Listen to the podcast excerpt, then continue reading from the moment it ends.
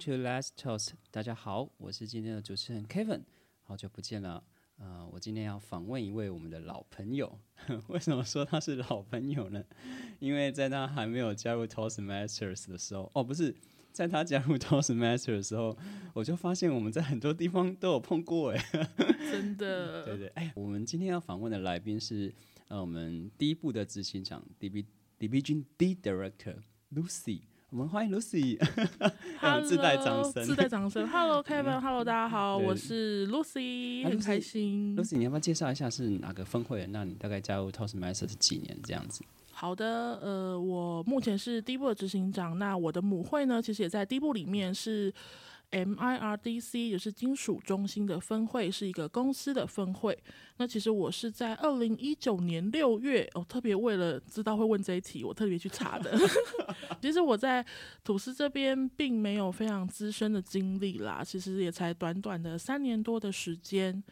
那当初为什么会加入呢？其实。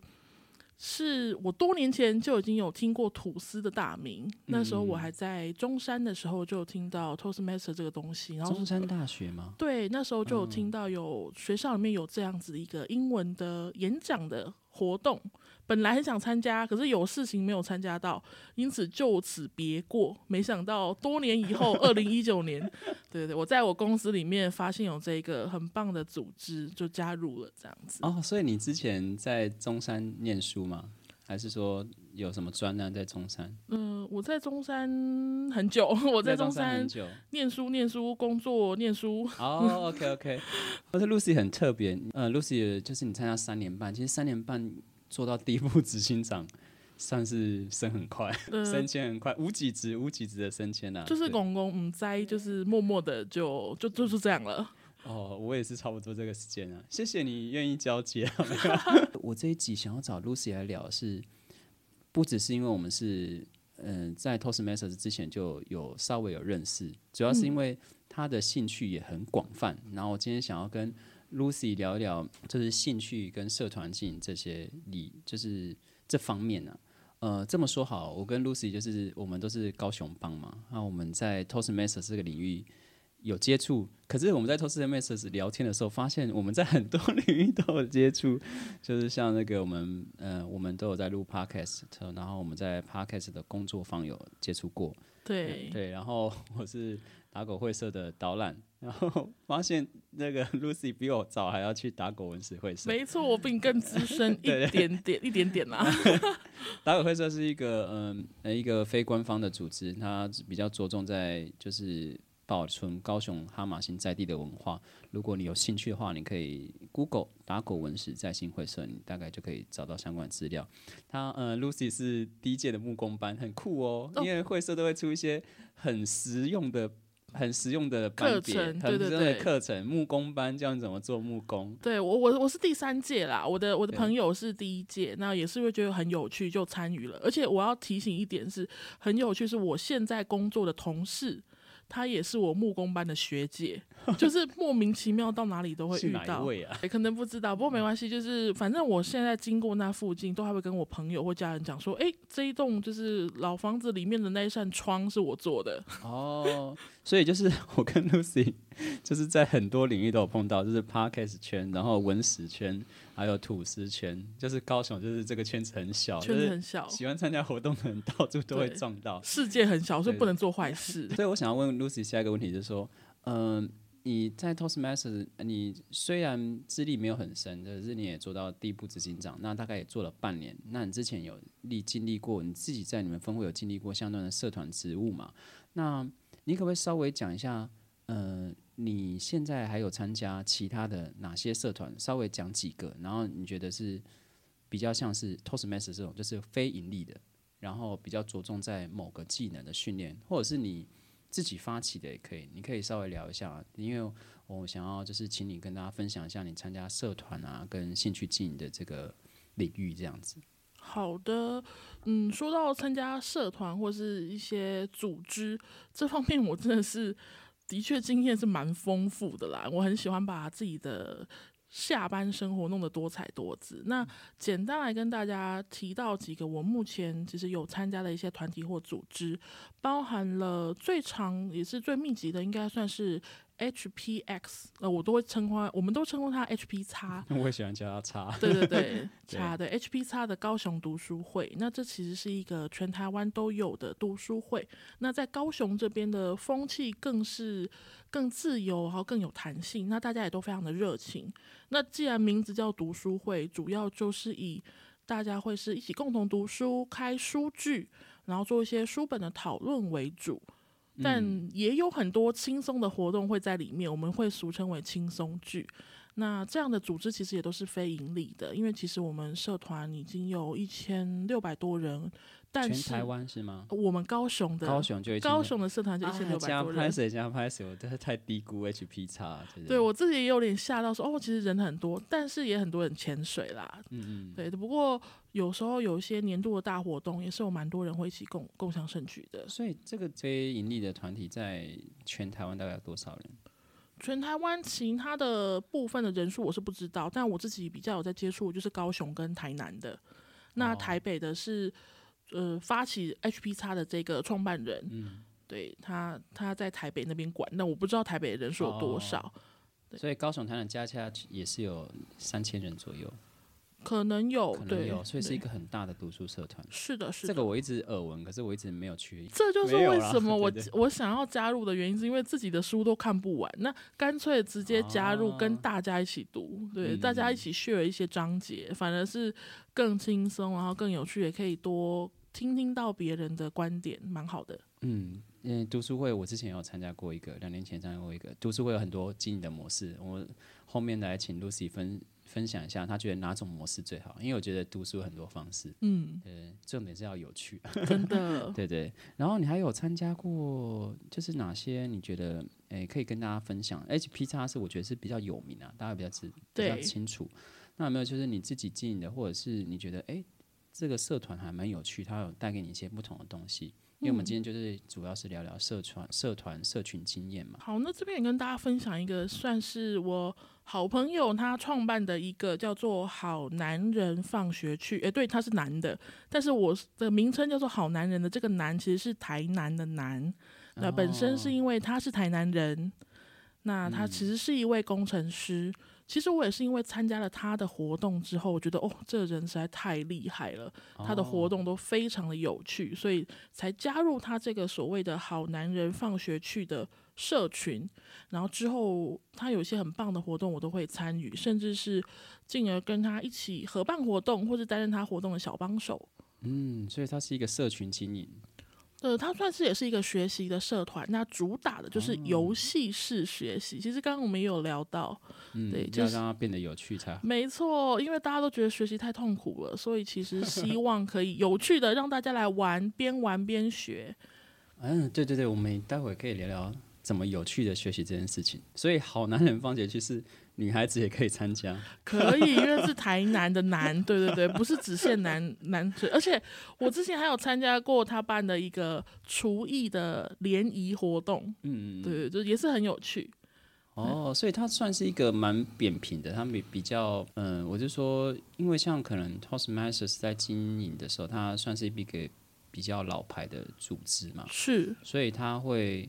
它能够经营到百年，就是它有一些规范，嗯嗯，就是让大家去有一个规则去依循。那像这个好人放学区，它有没有一个？你觉得有没有一些？就是像我自己的经验，我参加去，我去参加一个外部的组织或是社团，那比较常碰到的问题是，他做一个活动做的不错，可是当换了一个主持人的时候，嗯，这个活动的品质就会。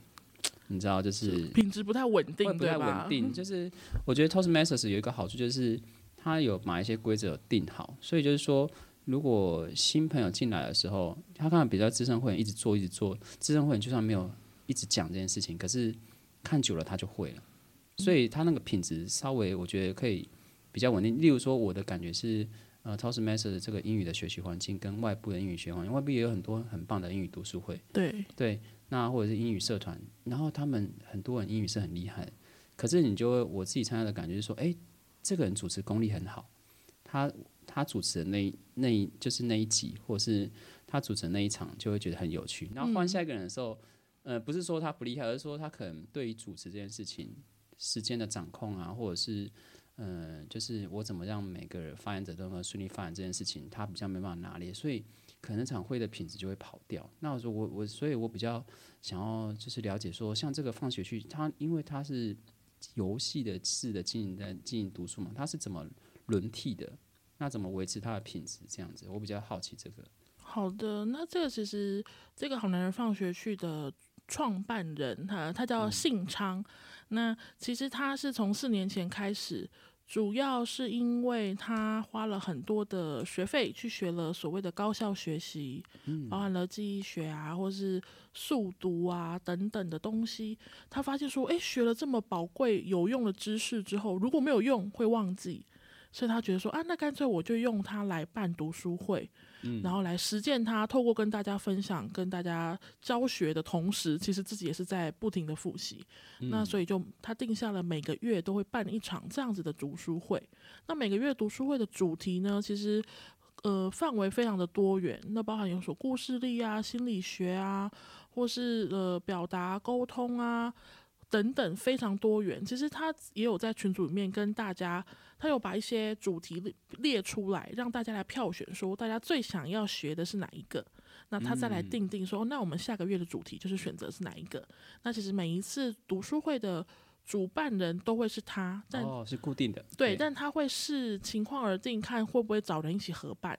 那像之前我跟他合作过的，就有故事学的主题。对，那还有心理学的，那有一次是结合游戏式的设计，是把我们自己设计了狼人杀，把它改版，然后变成是游戏。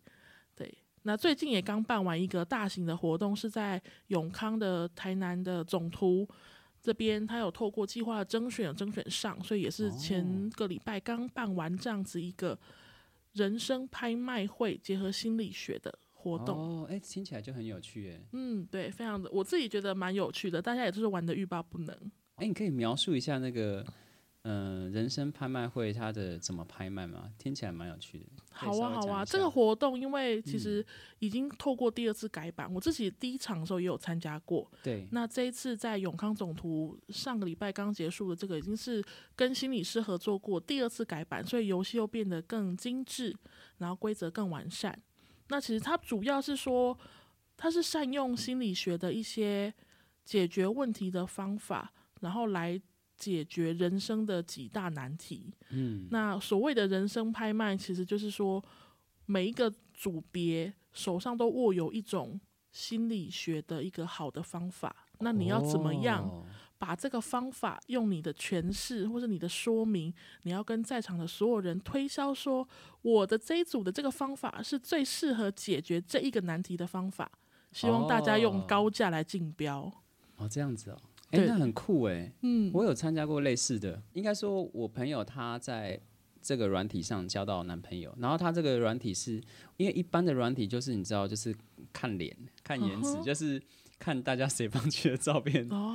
这就是比较好看嘛，就是他会用，他都会用主打颜值嘛，大部分社社交软体就这样。那那个社交软体它是主打心理学，可是我忘记哪一个，就是他会给你一些心理学测验的题目，就是然后就是大概了解是哪一类的人，然后他会帮你配，就是你比较适合哪一种。我朋友就在那边找到 Mr. Right，Mr. Right。我另外一个朋友去参加，他说。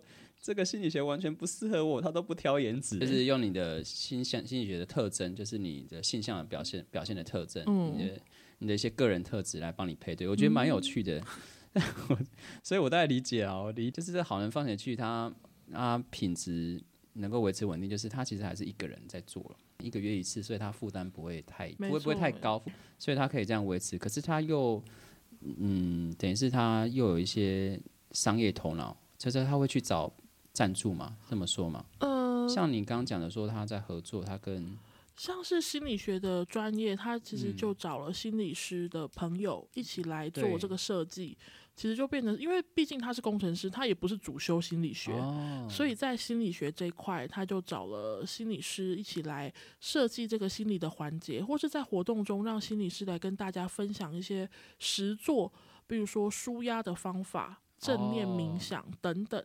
那像上次跟他合作故事学，也是因为像我个人就很爱讲故事，就出一张嘴，对所以他就找我一起来做这个比较像是故事口语表达的环节，就设计一些相关的游戏跟体验，让大家来做练习。哦，等于是他是找那个领域专业的人，然后那个领域是他的专业的人是他的朋友，比对较，像这样哦，算是结合啦。是的，那我就想要问说，其实这种都蛮有趣。我我听 Lucy 参加社团经验都比较偏向是说，先觉得有趣再参加，他的嗯，活动都很有趣，所以我想要加入，真的感觉是这样子。嗯、l u c y 在选择社团啊，就是或者是选择就是这些下下班后的活动啊，你会你觉得你是目标性比较强，还是就是或者或者是你要先觉得说？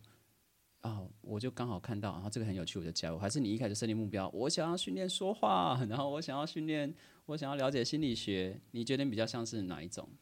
说到这个主题，我要先分享一下，因为我昨天才刚刚结束一场 HP 叉的书剧。那其实这个书剧我们讨论的这一本书叫做《创新者的 DNA》，是由破坏性创新大师克里斯汀生他所著。哦这个我就知道。对，对，那其实昨天刚好这一 part 呢，他有说创新者的 DNA 里面有几个元素，包含了联想、疑问、观察、社交跟实验。为什么这么流畅呢？是因为。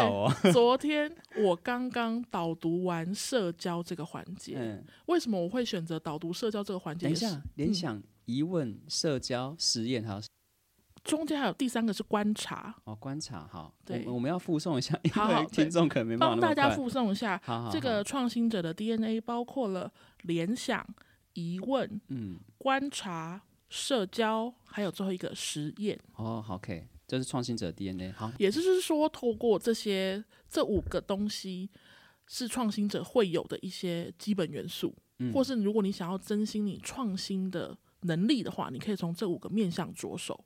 对，那为什么我会提到这本书跟这个部分呢？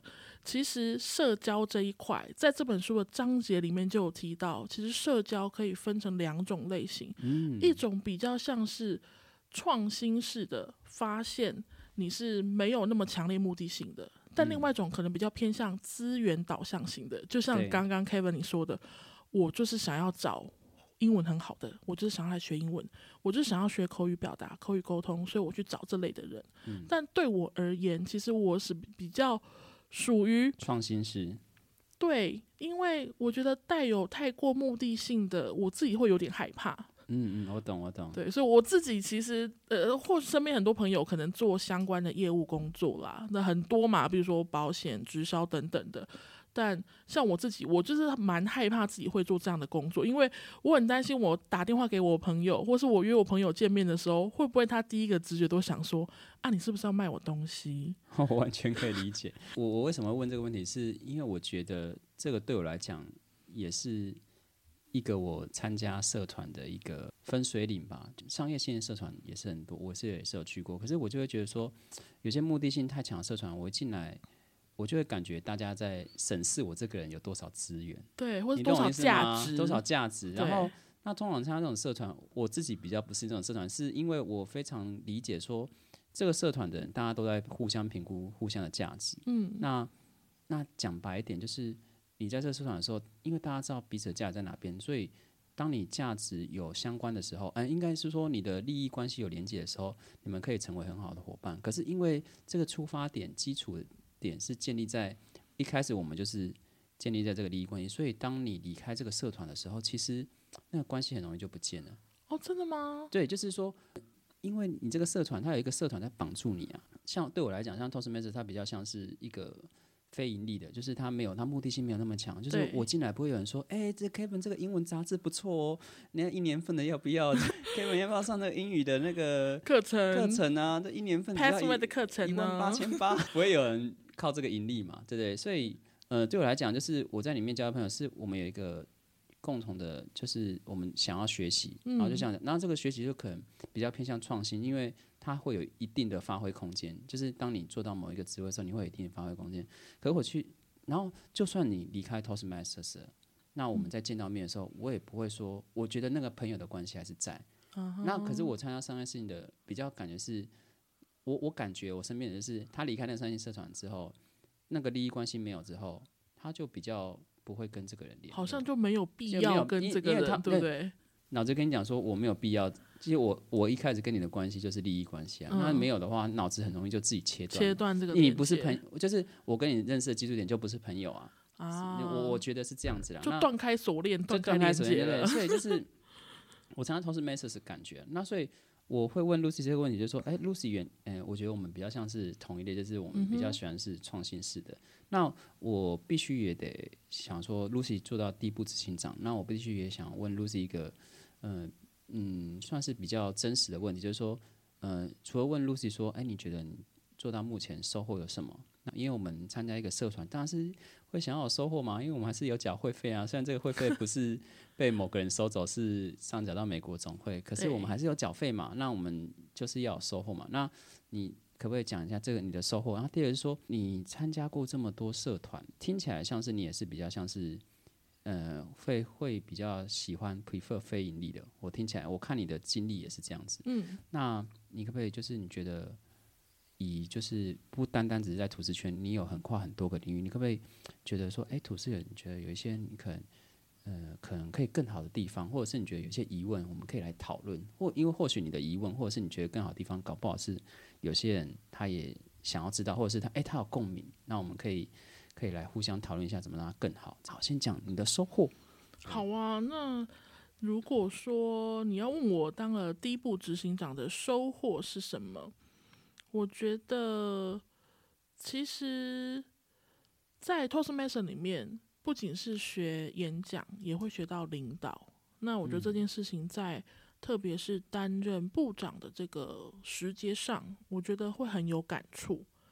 就像是呃 DKO 三部，其实是好朋友的南区的那个 DKO 好朋友们这样子。好朋友，对对对对，那其实透过我们整年度 DKO 三个部长在讨论整年度各式大大小小的训练跟比赛活动等等的安排分布的时候，包含了呃这个活动将近大家在讨论怎么分工的时候，我就很明显的感受到每个部的领导风格是很明显不同的。我对我自己是学管理的，那其实领导风格这件事情之前课本上有学过，那这时候是活生生的体验在哦，真的诶，我们三个人的状态好不一样哦。那因为随着各个部的状态也不一样，所以也可能会造成我们领导的风格做法需要做调整跟改变。那对于当第一步执行长这件事情，其实我印象很深刻。当初在面试的时候，就是当部长是需要透过一个面试，面试，对。然后有呃，当时应该我忘记是哪一位前辈跟我分享说，其实有团队是非常重要的。我觉得也呼应到一句话啦，就是一个人可能走得比较快，但是要一群人才走得远。对，那这个部分我就非常非常的佩服，像是 K 部，我觉得在我眼中的 K 部的凝聚力，对，超级强的。我懂，我懂，因为我跟 K 部很多人也是好朋友。没错，没错，我跟因为我跟 K 部也是很多人好朋友这样子，因为我也参加了唱歌演讲会这样子，嗯可以感受到他们那一群人那个团队的力量，或是说，嗯、部长或是谁登高一呼，有什么活动，大家瞬间就可以把这个组织筹建完成，然后好好的去执行它。所以我觉得一群人才走得远这件事情，可以从当部长这件事情感受到。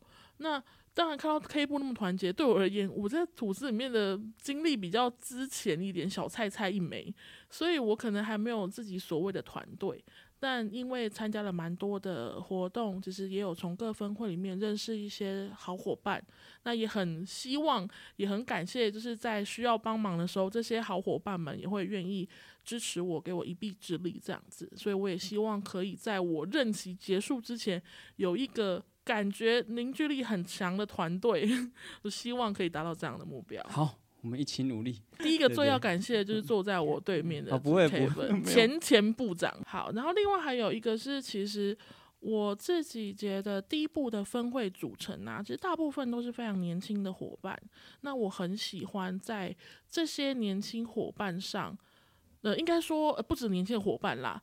资深的伙伴们，我在他们身上看到的是活到老学到老的精神，对对，但是在年轻的伙伴上，我看到的是他们更多的创意跟活力的展现。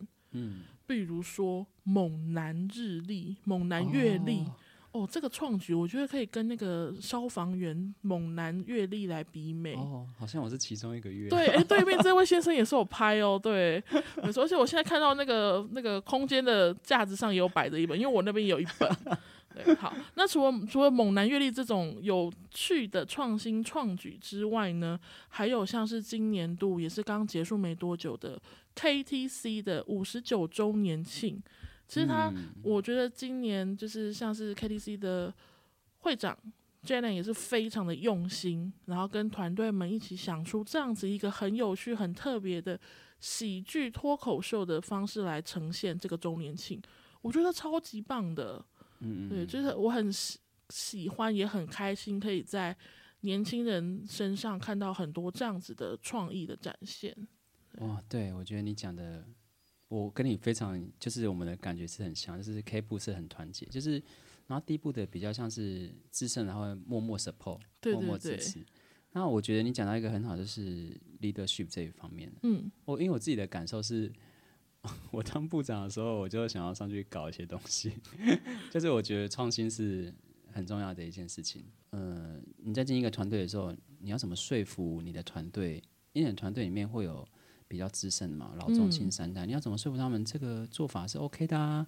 然后比较不会有风险的啊，比较不会打坏了自己的招牌了。就是不是说你想要怎么做就怎么做，这个时候就是 leadership，就是沟通就很重要。就是你要怎么让大家信服你做出来的东西是对你的想法是 OK，或者是取一个折中的方案。嗯，这个我在做干部的时候是有被磨了蛮多的。我是算是比较想到我就想要去做，可是可能就是资深的前辈会想的比较远。他说做这可能会有什么风险？风险？对对对。那对我来讲，我那时候的考虑是创新这件事情是比风险。高重要就是一定要创新，我觉得一定要创新才会。我觉得一个组织一定要有不断的创新啊。对我，我对对我来说是这样。所以就像你讲，我在我任内有做了蛮多创新的事情。那可是我下任之后，我就会学习那些前辈，我就是就是不参与，就是我会 support，可是我就不参与主要的。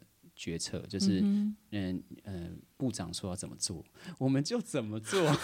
你很怕什么前朝干政？我们要让那个部长有，这就是最大的发挥空间。就是因为我觉得这样子才有办法持续创新。所以就是我就可以理解到说，哦，当我呃资历比较深了之后，就会理解到说，哦，为什么之前那些前辈是这样考量？因为我有点稍微变成转换成他们角色，就是我可能考量的点会变得比较多一点。哎的，因为这毕竟不是一个只是我们的组织，对，它是一个全全世界的组织，对对？所以我觉得我我会非常就是认同你讲的说，学到干部学到就是说哦，跟 leadership 不一样领导风格，那你怎么跟他们合作？嗯，然后你观察到不一样的人有不一样的处事方式，我觉得对我对我来讲也是这样，还是我们可以做努力这样。就是如果站在 Toastmaster。你想，你觉得他要永续经营？就我目前来讲，我我还是想要一直待在这个社团，因为对我来说，我在这边的，就像我之前讲，它比较像是非盈利的，不是比较像，它本身就是非盈利。我在这边碰到的朋友都是学习性很强，然后自我的，通常就是我有参加过很多社团嘛，那我觉得 Toastmasters 的的社团的朋友是学习性最强，然后最 open mind，我觉得啦。可能比较偏静态，不像那么动态，因为我是我有在跳舞嘛，可能偏静态。可是，可是学习性最强啊，比较 open mind，然后比较可以聊一些，比较可以有一些 deep talk，deep talk，就是比较可以深聊。然后我觉得，所以我会很愿意在这个团体继续发展，就是继续呃培养后进啊，或者是可能就是跟大家聊聊天，然后。有空就是用英语讲讲我喜欢的主题。嗯，那我当然会有一些，哎，我觉得应该可以做得更好的地方。那你觉得，嗯，做了三年半，然后做到地部部长，你觉得有没有一些你看到，你觉得，哎，是不是跟其他社团比起来，有一些我们 Toastmaster 可以学习的东西？你觉得？嗯，因为我们因为每个社团不可能都是都是一百分，对啊，一百分，如果一百分，我们现在 Toastmaster 我们在台湾就三万人了嘛，Toastmaster 三，对啊，这是一定我们一定是可以有修正的地方嘛。好啊，对。那其实关于嗯，我觉得可以先从到底 Toastmaster 跟其他的所谓读书或者其他组织来的差异大概有怎样。其实，在我一开始刚加入 Toastmaster 的时候，我会觉得哦，这个这个吐司会历史好悠久哦。然后所有人都讲着一堆我听不懂的术语跟缩写。哦，懂。对对哦对，因为毕竟你那个组织不织，太友善，对对，对于新人来说新，手不太友善。大家在讲什么？什么 TM，然嗯后什么、什么 EV 或是 VPE、VPM 嗯是什么鬼东西？到底是什么？你会听个不飒飒？嗯，对，或是说。每个分会的缩写，嗯就是说了很多，那我都记不得到底他们到底讲的是哪一个。对，嗯就是一开始的时候可能会让别人觉得哦，进入障碍好像有一点高。哦，了解。我感受到这样，因为毕竟越有传统、越历史悠久的组织，它相对的它的严格呃比较呃很完整，它的组织架构跟制度可能是很完善的。嗯那相对的也就是比较严谨。那甚至是如果你要从比较不好的面向来看的话，可能会比较僵化，嗯可能会比较传统。嗯那我觉得这跟这个部分是，我觉得跟其他我参加的读书会、组织等等落差比较大的地方，是因为其他的比较偏向弹性或是比较单次性，然后每一次的差异可能可以是很大的，但是因为。呃，为什么 Toastmaster 可以这样子经营近百年，然后可以在全世界遍地开花？正是因为它有一个这样子完整的 SOP 的流程，它有明确的角色分工的职位，每个人该做什么事，或是有一个很完整的训练的资源，让大家可以依循。嗯嗯，对，但就是我觉得这是一个两面刃，因为，有全好或全不好。对对对，你有规则，大家会按照规则走，可是相对的，可能可以激发的弹性或创意就会相对的减少一点点。嗯，对，其实我想法跟你差不多，就是呃，刚刚 Lucy 有提到一个，就是可能很多专有名词新手不友善，这是一个呈现出来的表象，可是嗯理象就是说，可能这个组织比较传统，可是相对来讲，因为它比较传统，所以它才可能延续百年。对，嗯，我觉得这是，我觉得这是很有趣的话题，这可以聊，就是可以开一个辩论，可以开一边，就是说曾经被问过一个问题，就是创新跟传统哪一个好？哪一个比较重要？然后我是在被在喜羊羊的一个五十几年，我忘记是第几十年的例会上问这个问题。然后那时候台下坐的都是大佬，你知道吗？就是资深前辈对吧？就然后我就说不好意思，创新比较重要，没有。可是我举一些例子啊，我就举说优质领导训练或什么，它不是一开始就有的，它是 Toastmaster 在嗯演进的时候。一直在进化，例如说，可能很多人不知道，Toastmaster 以前女孩子不能参加呢。对啊，对啊，那如果都照传统的话，现在你们 Lucy 你不能参加，我连投票资格都没有，啊，不是啊，这个都没有，对不对？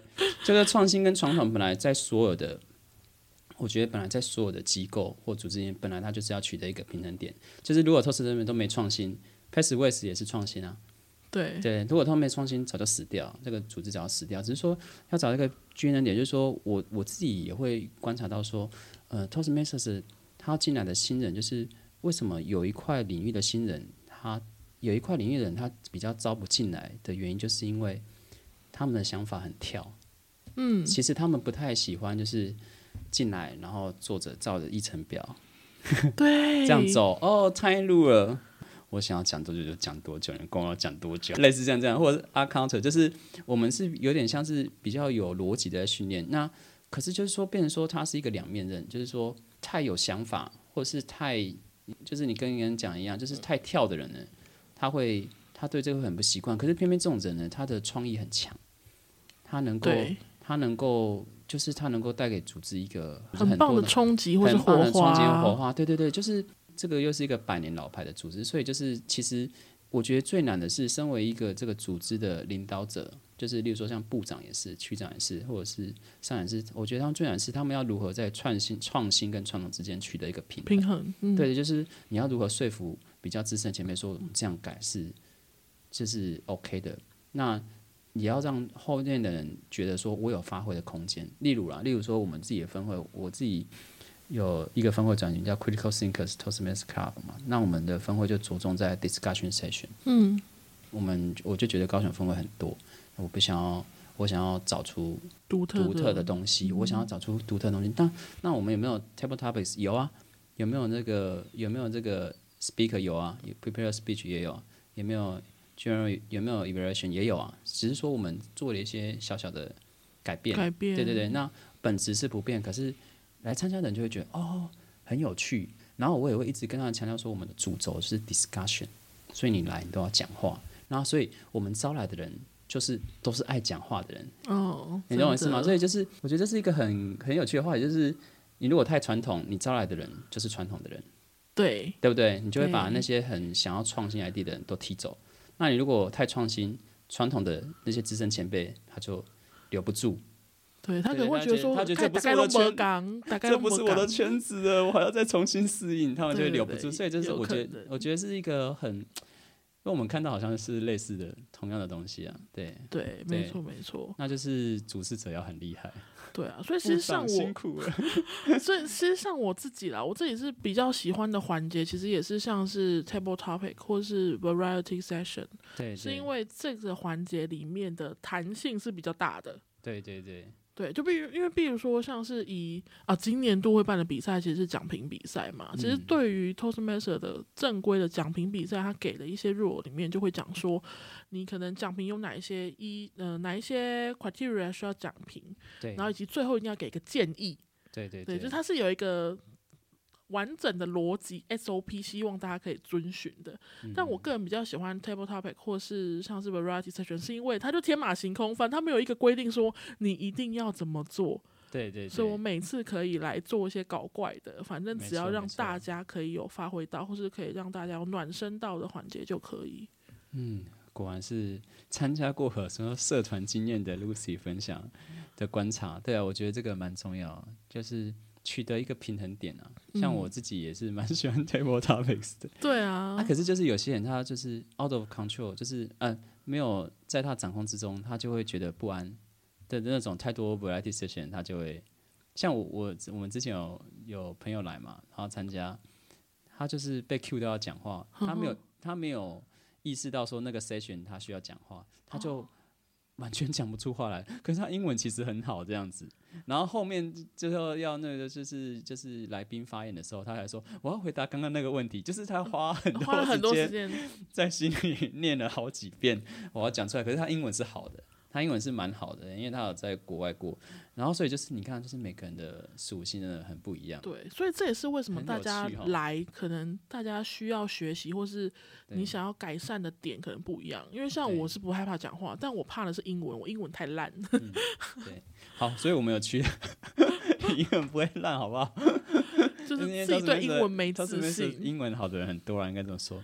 所以我们可以从中的的找到一个平衡点，就是说，可能一个会议或一个组织，就是嗯，它有传统地方，可是在某些地方做个创新，这样比较可以激起一些不一样的。对，我觉得还是需要保留一些可以让大家创新的，因为有可我觉得像是呃 variety session 的出现，或是还有一个讲笑话环节的出现，这些应该都是有一些分会他做这样子的创新，有人看到之后，诶，觉得这个环节的加入其实很棒，嗯所以就越来越多分会可能有效仿这样子的形式来做进行。就是我这个即期问答被问过两次，我不知道为什么，就是刚好都有问到这个问题，就是创新跟传统哪个比较重要嘛？那我都会回答说，我最后都会讲说，你现在看到好的传统，都是之前好的创新，没错，就是没有这些创新，不会有这些传统。对，对对，所以创新比较重要。今天很感谢 Lucy 的分享，她身为部长的心路历程，还有她参加一些